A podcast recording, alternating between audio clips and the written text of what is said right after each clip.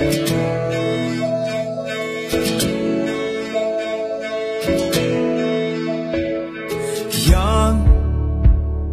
we were so young when we thought that we knew how to love. Thought about anything, everything that did dysfunction. Hello，小伙伴们，大家好，这里是南京航空天大学校园广播台，欢迎来到本期幸福中转站，我是主播天木，我是主播红豆。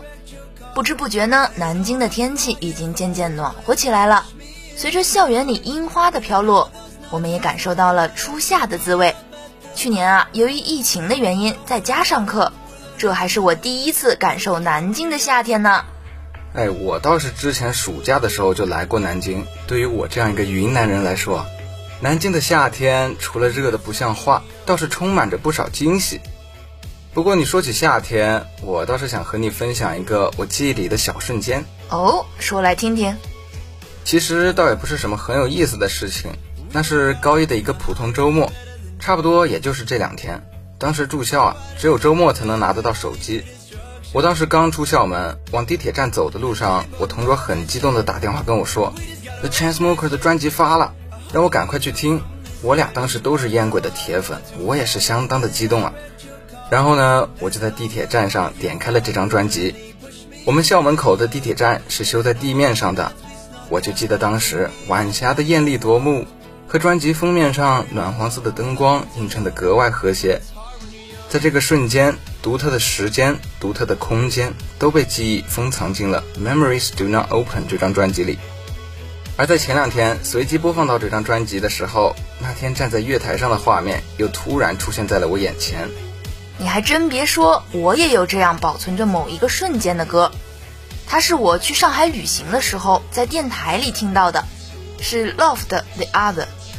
当时啊是在回酒店的路上，走在夜间的上海市区，高楼、店铺、马路中各色的灯光，构成了一幅独属于这座城市的迷幻光景。在这之前，我还没有听过 Love 的歌。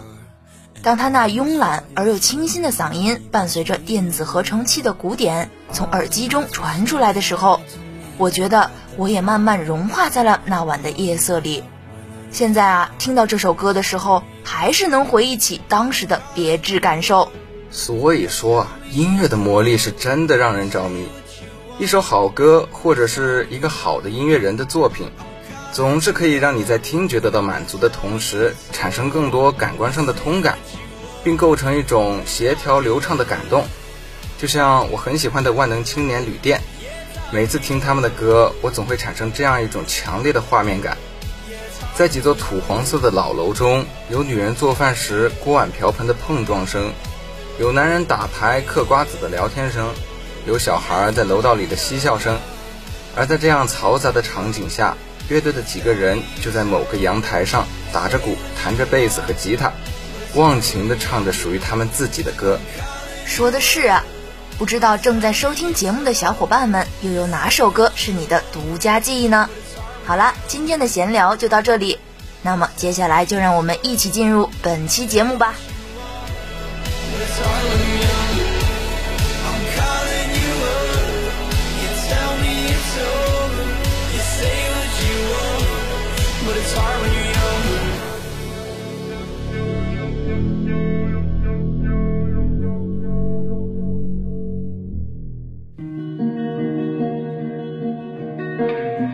Hello，大家好，这里是周六幸福中转站，我是主播阿曼。大家好，我是主播木木。最近的天气是真的很舒服啊，一到舒服的天气就让人想出去玩。哎，木木，你最近有什么出去玩的打算吗？巧了，我刚好在策划一次长途旅行。长途旅行，你打算去哪里玩呢？我啊，我打算趁着天气正好去一趟山水甲天下的桂林。我还查了很多攻略呢。桂林也是我非常想去的地方，我也和你一样做了攻略，相信很多听众朋友也对桂林十分向往。那么今天就让我们给大家介绍介绍桂林吧。如果你对桂林山水情有独钟，对阳朔水里画廊念念不忘，对龙脊梯田难以割舍，那么其实你并不用跟人民大众挤得摩肩接踵。换一下周边一点的目的地，依然能看到很多人所不熟知的秘境。或许你会发现桂林更地道的风情。世人都已经知道了阳朔十里画廊，蓝天白云下，喀斯特风铃拔地而起，行走其间，人如在画中飘荡一般。所以到阳朔十里画廊是必游的景点。但是如果假期里游人过多，或许画中就太多星星点点了。这个时候你要想的是另一个人少得多的十里画廊，这就是一百一十公里外的贺州中山十里画廊。相同的配方，相同的元素，鳞次栉比的笋状枫丛中，依山点缀着的村舍，尤其偶遇雾气飘渺的早晨，日落西斜的傍晚，见或劳作田地间的村民，天地人的和谐画面跃然纸上。画中的田园风光，散发着芬芳的泥土气息，让你工作中一直紧绷的大脑如沐春风。希望在中山十里画廊，你能遇上最美的画中游。接下来介绍的是我个人向往的田园生活的地方，一个神仙居住的地方——会仙。似乎浙江台州的仙居也有此说法，但不管是哪，能让神仙都愿意停留的景色，都是赞得很。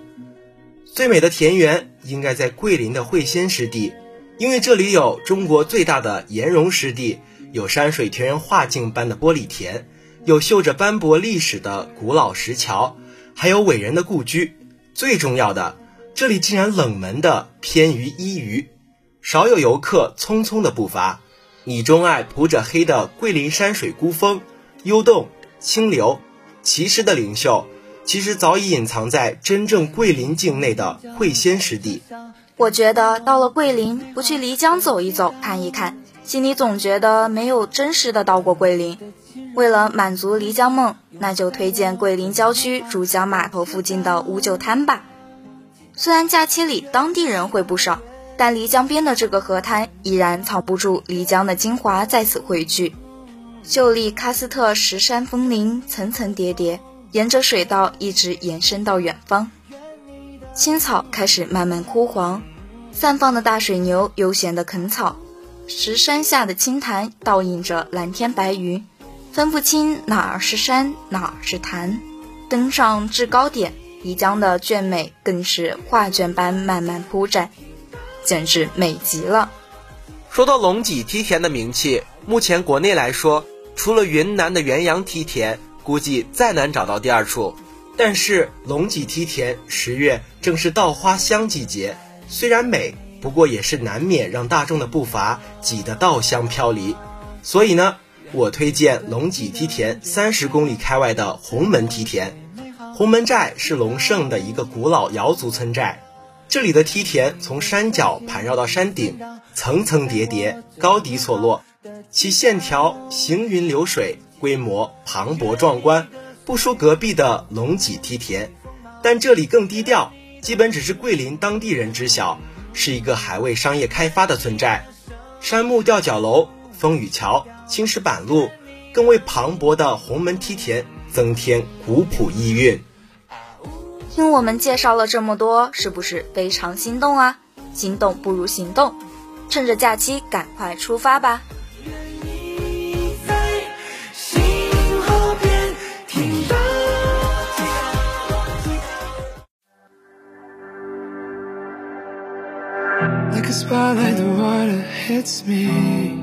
！Hello，各位小伙伴们，大家好，我是主播小娇。大家好，我是主播鱼。你知道吗？最近我学到了一种新的养生方式，它可以解表化湿、理气和中，对于一些外感风寒有很好的治疗效果，同时还可以防止头晕、脘腹胀痛的现象。如果是在夏季的话，还可以防止中暑。哎，巧了，最近我也学到了一种新的养生方式。可以缓解呕吐和腹泻的症状，可以改善头痛、头晕以及腹部胀痛，并且也能防止感冒。在夏季，同样也可以避免因中暑引起的头晕乏力。咱俩这养生功效很相似呀，我们说的不会是同一种养生方式吧？你想说的不会是用藿香正气水泡脚吧？的确。网络上对于用藿香正气水泡脚的推荐可以说是铺天盖地，而藿香正气水也比一般艾草类的泡脚药材更易取得。睡前简单两瓶藿香正气水就可以换一晚上的好睡眠，可以说是非常值得了。而且因为热水的中和，藿香正气水不再是刺鼻难闻的气味，而是淡淡中草药的香味。泡脚时可以感受到满满的幸福感，让你在寝室的椅子上就能享受到专业泡脚店的待遇。其实对于养生，并不总是要聚焦在它有多么奇特的功效上，它也可以是因为改善了我们的心情，让我们的精神状态更好，从而达到让身体健康的效果。另一种提高幸福感的日常养生方式呢，就是喝茶啦。喝茶不光是茶叶有讲究。喝茶的时间也大有学问。中国中医科学院教授杨丽指出，早饭后九点到十点喝茶可以起到提神、排毒、抗疲劳的作用。一点到三点适合喝午茶，晚茶最好在晚饭后七点到八点喝，有降血脂、助消化的功效。除此之外，晒太阳也可以养生。一般来说，上午十点和下午四点是晒太阳的最佳时间。此时，阳光中的红外线强，紫外线偏弱，可以促进新陈代谢，有效促进维生素 D 合成，又能避免晒黑或伤害皮肤。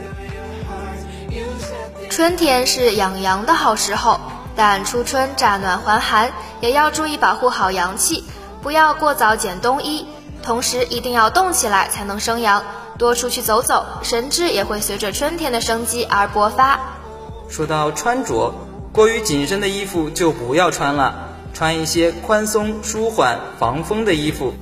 女孩子们每天早上最好梳头五分钟，让头发自然散开。如果方便，最好不要扎头发。关于春天怎么养生呢？《黄帝内经·素问》中就有了很好的总结：春三月，此谓发陈，天地俱生，万物以荣。夜卧早起，广步于庭，披发缓行，以使至生。逆之则伤肝，夏为寒变，奉长者少。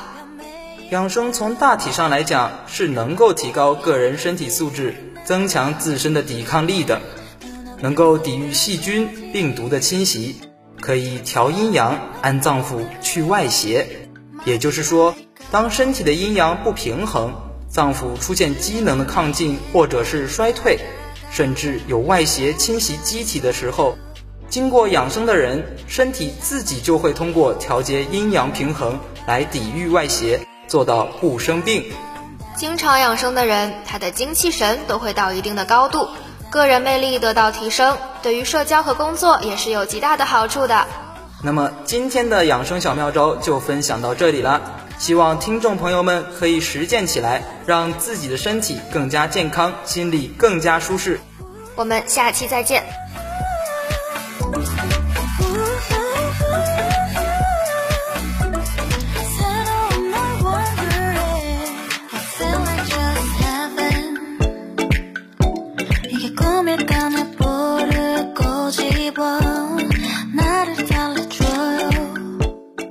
小伙伴们，大家好，欢迎回到周六幸福中转站，我是主播小马，我是主播狗哥。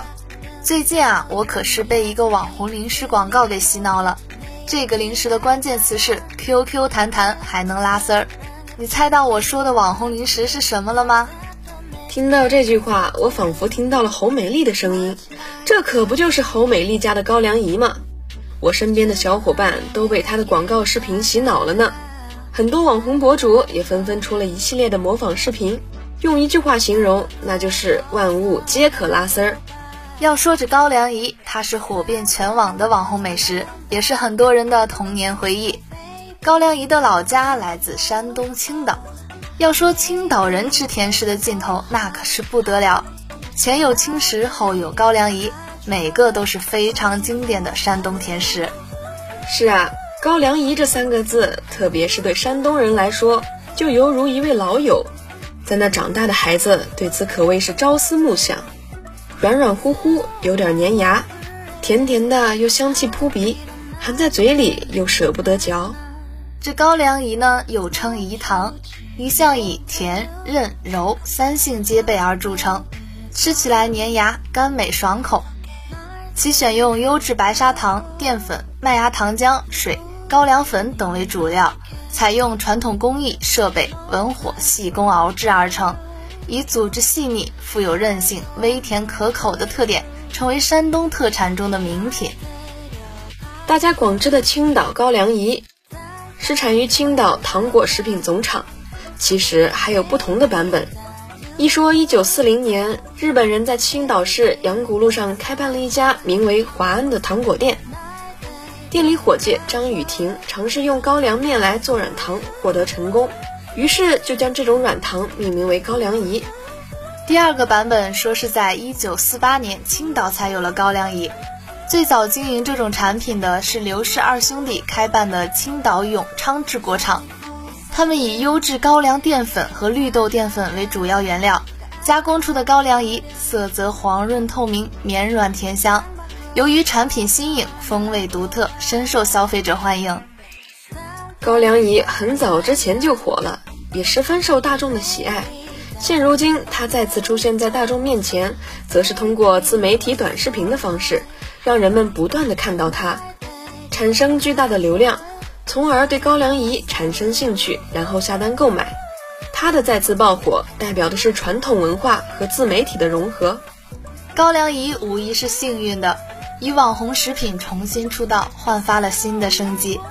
当高粱饴重新出现在我们面前，让我再次想起了在那个艰苦奋斗的年代，高粱饴独有的那一味甜。我小时候每逢过年，家里总会准备一些高粱饴、玉米糖，最喜欢把高粱饴拉得长长的，一点一点送入口中，担心一下吃完没有了。吃完后会把糖纸摊得平平的，夹在书本里。那个时候觉得能吃到自己喜欢的高粱饴是一件非常幸福的事情。是啊，小时候吃到自己喜欢的糖果都能快乐一整天呢。聊着聊着，我又想吃高粱饴了。我前几天买的高粱饴才到货，看在同是打工人的份上，我请你吃了。广播前的小伙伴们最怀念的童年零食都是什么呢？让我们一起找寻童年的回忆吧。本期的节目到这里又要结束啦，我们下期再见，下期再见。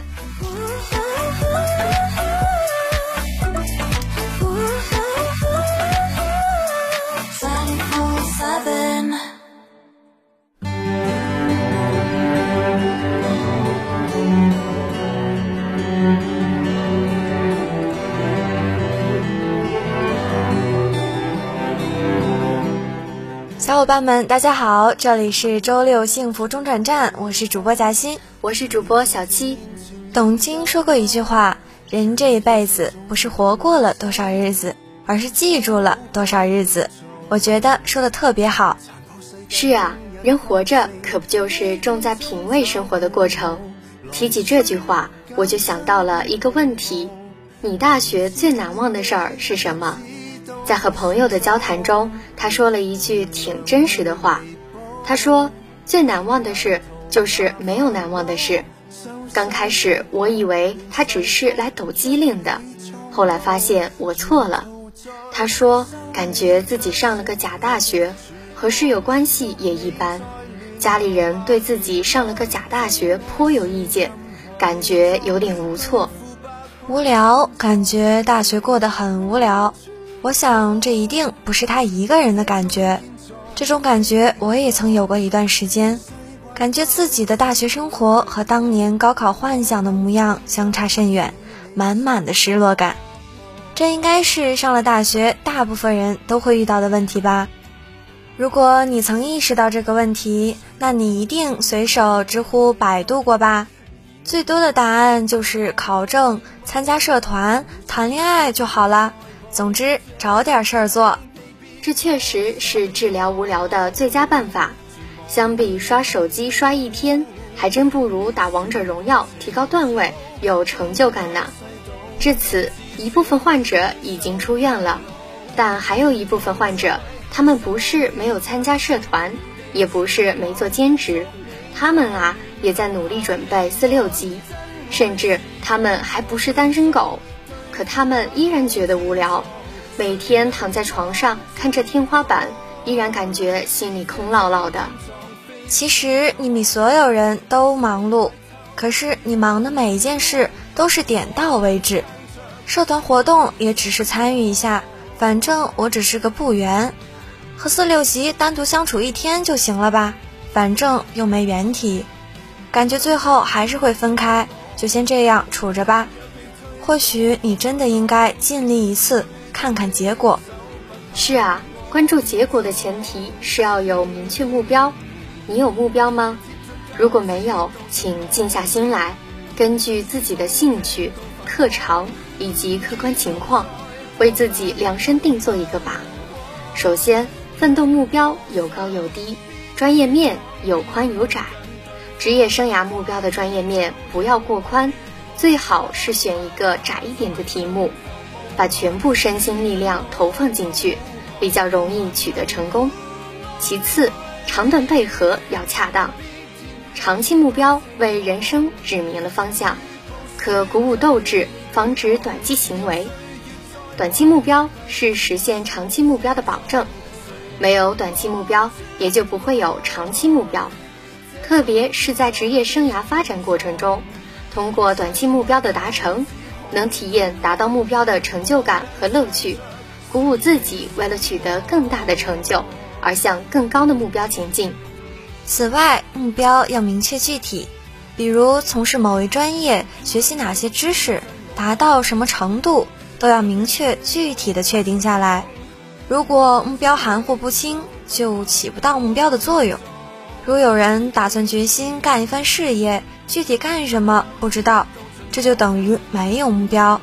最后，生涯目标要留有余地。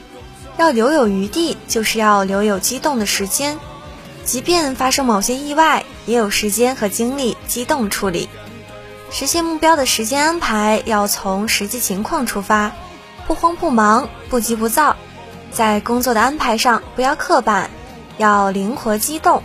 在要求不变的情况下，完成时间和做法可以调整变化。最后，祝大家大学期间都有值得铭记的事情。在生命里留下闪光的印记，有明确的目标，有所追求，尽力一次。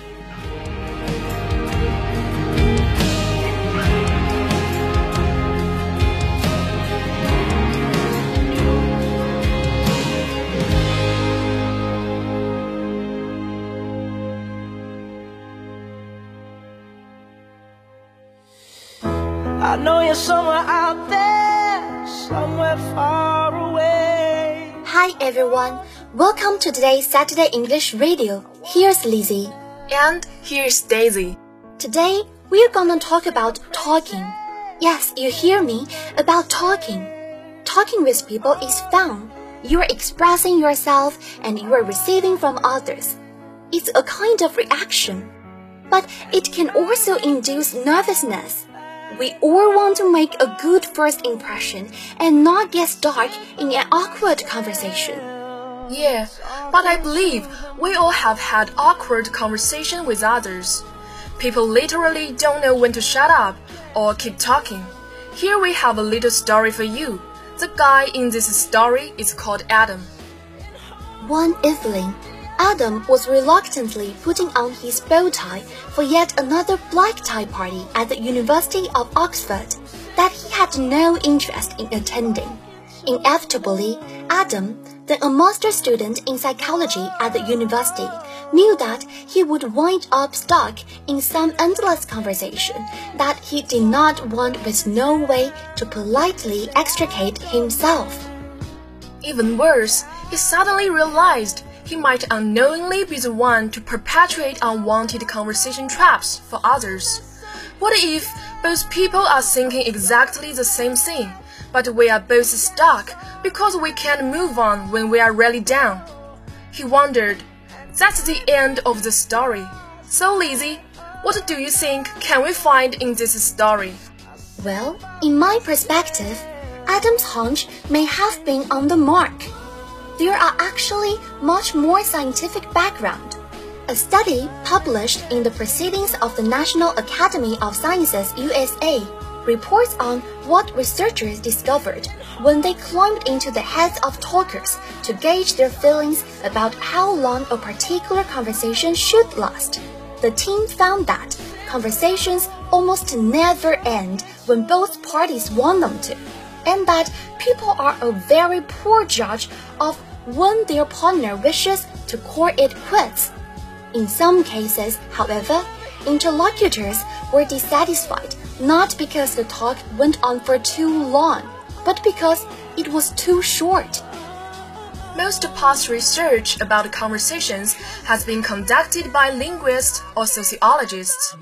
Psychologists who have studied conversations, on the other hand, have mostly used the research as a means of addressing other things. A few studies have explored what phrases individuals say at the end of conversations, but the focus has not been on when people choose to say them. Let's look back at Adam. He says, Psychology is just now waking up to the fact that this is a really interesting and fundamental social behavior. He and his colleagues undertook two experiments to examine the dynamics of talk. In the first, they quizzed 806 online participants about the duration of their most recent conversation. Most of them had taken place with a significant other, family member, or friend. The individuals involved detailed whether there was a point in the conversation at which they wanted to end and estimated when that was in relation to when the conversation actually ended. And in the second experiment, held in the lab, the researchers split 252 participants into pairs of strangers and instructed them to talk about whatever they liked for anywhere from 1 to 45 minutes. Afterward, the team asked the subjects when they would have liked the conversation to have ended and to guess about their partner's answer to the same question.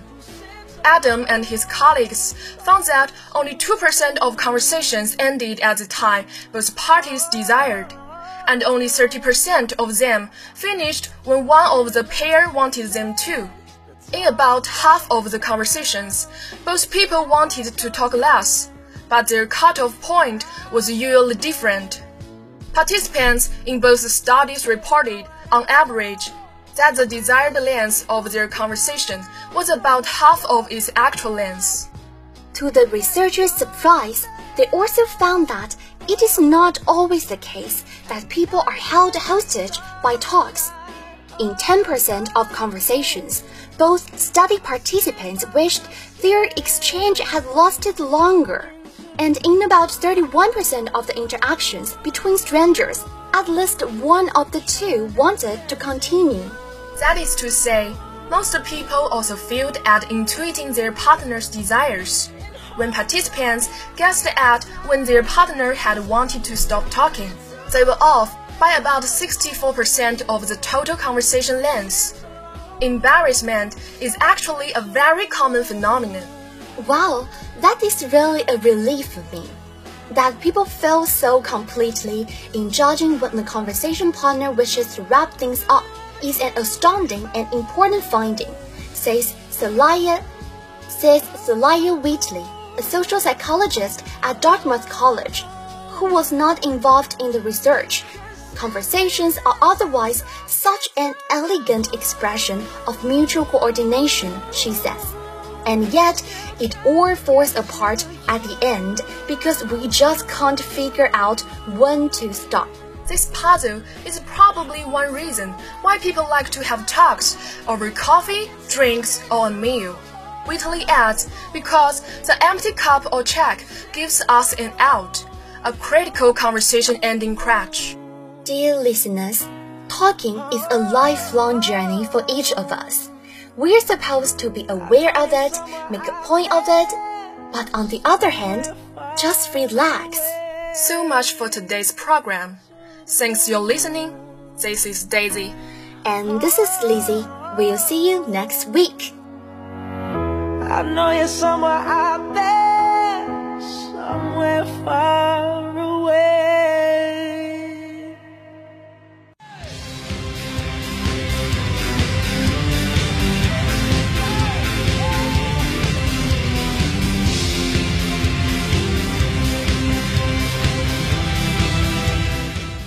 Hello，小伙伴们，大家好！不知不觉又到了节目的尾声了。先问一个问题哈，说起“国货”这俩字儿，哎，狗哥，你第一反应是什么？嗯，你这么一问，倒难住我了。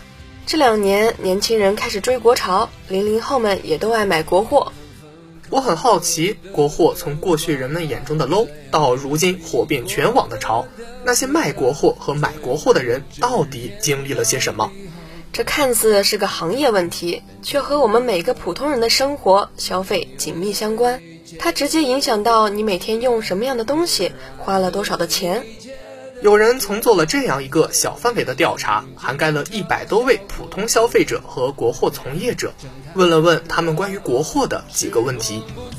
过去说到国货，人们的第一印象是水货、廉价、老旧、过时的设计、万年不变的配方。带着上世纪的色彩，呃，其实女生们挺愿意接受国货的，只是她可能在之前受过很多伤，比如买产品的渠道不一样，买到的东西品质也不一样，或者反感营销做太多，也不能怪他们为什么之前对国货接受程度那么低了。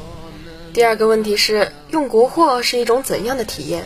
有人评论道，曾经买过一双鸿星尔克运动鞋，但同事却问我在哪个地摊买的。因为他们只认识耐克、阿迪、匡威等。工作时穿回力被前任说丢人，用国产手机被人说用山寨机。还有人回答道：“穿倒是只穿淘宝、天猫，衣柜里百分之八十都是国货，从没觉得丢人。一百块十件白 T 恤，十年前买来当内衣，有几件一直穿到今天，结实极了。”在被问到哪一刻你觉得挺憋屈、不服气的时候，美妆国货主本创始人回忆道：“有个前辈曾问我，你产品这么好，为什么不注册个外国的商标，再进口到中国，会很好卖的？我觉得这个是我最气的。中国的品牌为什么一定会比别人的差？可是呀，曾经不被看好的国货，现在也开始流行起来了。”从电商平台定期举办的国潮节，到国外代购中国花西子，再到美妆博主安利彩妆品时，不再只有欧美大牌，更多国货出现在姐妹必入愿望清单中。说了这么多，哎，你心中的国货有什么呀？呃，有葫芦娃动画、小灵通手机、大大卷、麦丽素。确实，这就是国货。突然想到了一位作家的一句：“国魂其实一直都在我们心里。”从小到大陪伴我们成长的物品中，很多都有中国独有的文化，那承载着我们的情感和回忆。只不过在很长的一段时间里，因为经济发展和技术限制，我们对国货的感情硬生生被剪断了。而这些年，中国人对国货的热情和执念也有了依托，很多年轻人做设计、电商、主播、创业者，用自己的方式推动国货的复兴。作为消费者，我们与国货之间被断开的情感正在重新被连接起来，开始接受、信任、分享。无论哪个年代，“中国制造”这四个字都经历了太多跌宕起伏。希望在我们这个时代，它能重新成为每个中国人愿意向世界分享、炫耀的独家记忆。感谢大家收听本期幸福中转站。如果大家对我们的节目感兴趣，还可以在微信公众号上搜索“生动南航”。或在蜻蜓 FM 上搜索南京航空航天大学将军路校区广播台收听往期节目。我们的节目也在喜马拉雅上线了，小伙伴们要多多关注哦。这周吴炫同学给全校的小伙伴们点了一首 Megalobox 的主题曲《The Same of Bangchi》，并留言说希望在听到这首歌的时候，可以看到各位同志在路上打刺拳。我是本期主播刘源，我是主播狗哥。感谢导播朱金云、杨文涛、梁丽媛、刘畅。哎，还有件重要的事儿，小伙伴们可别忘了四月十八号晚上七点去一食堂三楼大学生活动中心观看我们配音大赛的复赛以及后续的决赛，有丰厚的奖品将会抽取给现场的小伙伴们，大家千万不要错过。那么本期的节目到这里就结束啦，我们下期再见。再见。